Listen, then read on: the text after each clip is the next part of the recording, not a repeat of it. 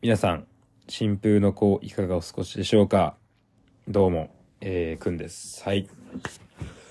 くんです。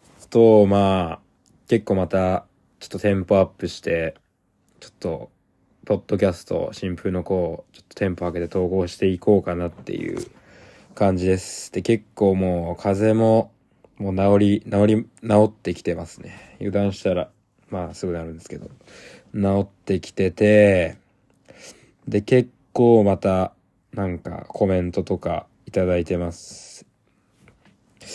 応援してますなど、イベントじゃないわ、コメントをいただいております。本当に。いいつも聞いてくれてる方、本当にありがとうございます。まあ結構前回、コーネリアス会、ちょ、まあ、まあの反響でした。まあまあの。結構ちゃんとと、ちゃんと割と、割となんか今やりたいことできたかなっていう、前回コーネリアスはやりたいことできたかなっていう感じです。で、まあ今回ですね。今回はもう結構もう、決、決別でもないけど、決別？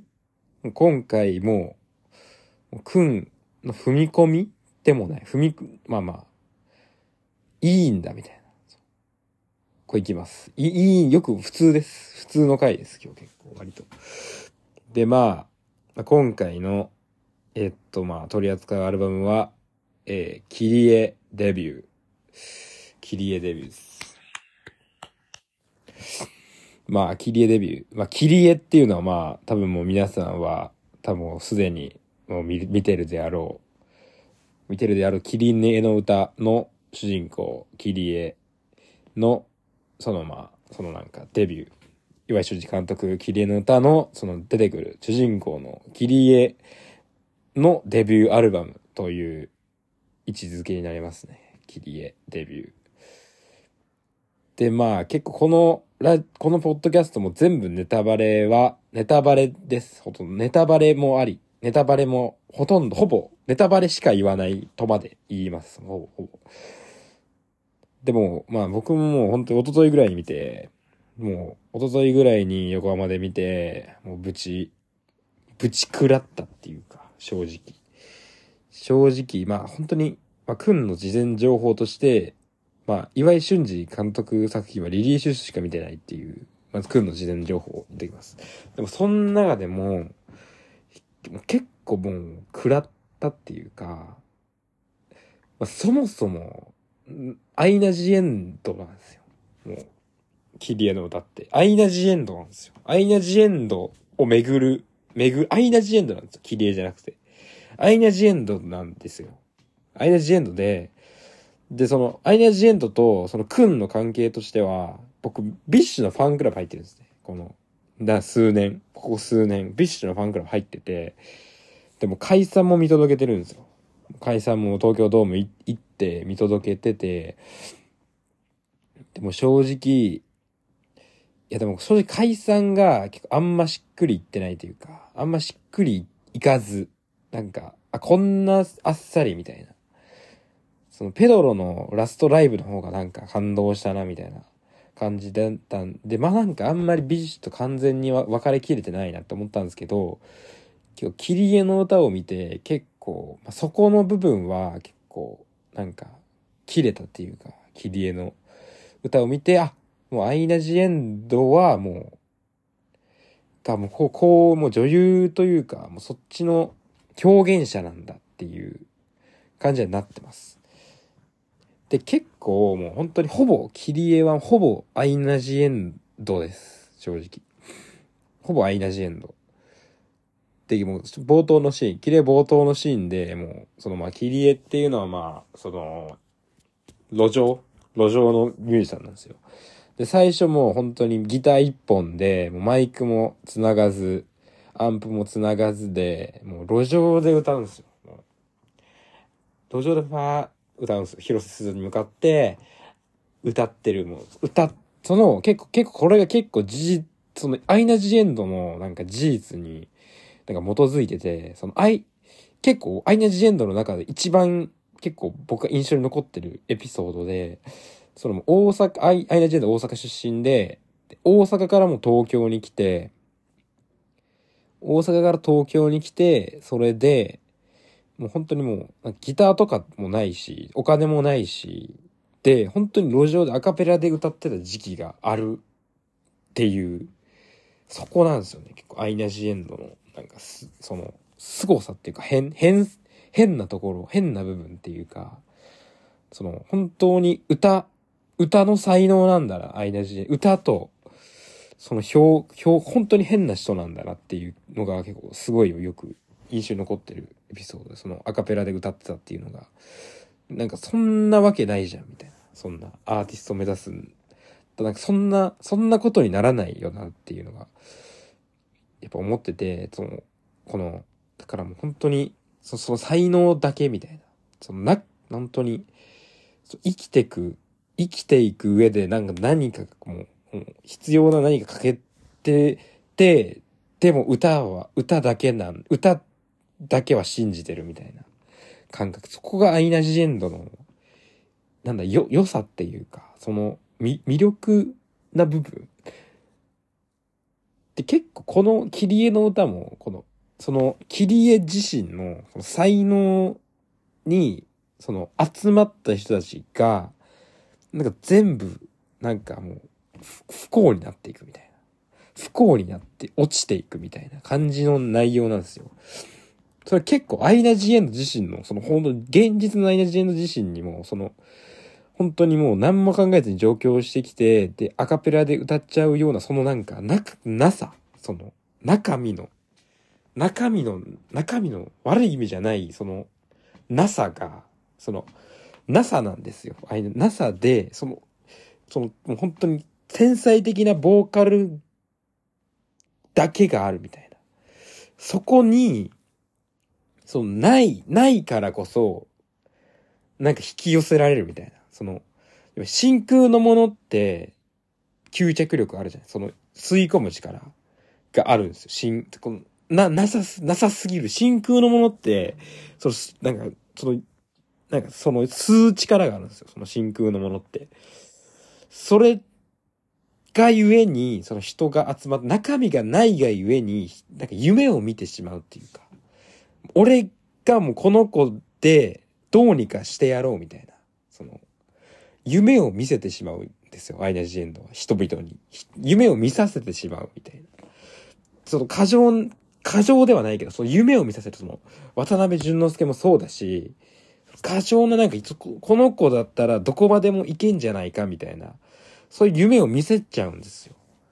っていう。それが結構そのまま映画にも出てて、そのキリエにもみんな夢を見ちゃうんですよ。夢を見て、でもなんかやっぱそんな思い通りにはいかん、いかんっていう。で、ただの人間だから。その、キリエもアイナジ・エンドも。そんな中身の詰まってないから、その、けども、その、真空なんだけど、その歌がゆえに、その希望、もう夢を見出しちゃうんだ、みたいな。そういう、アイナ・ジ・エンドが磁場って重力。アイナ・ジ・エンド引きつけて、引きつけて、引きつけて、で、自分がな、そのアイナ・ジ・エンドをなんかどうにかしてやろうみたいな感じなんだけど、いつの間にかアイナ・ジ・エンドにもう取り込まれちゃってるみたいな。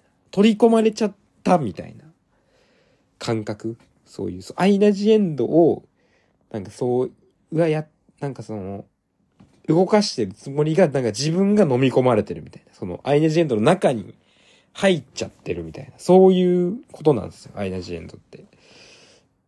そういうなんか夢を見させてしまう。過剰になんか夢を見させてしまう力がある、アイナ・ジ・エンドには。とにかく。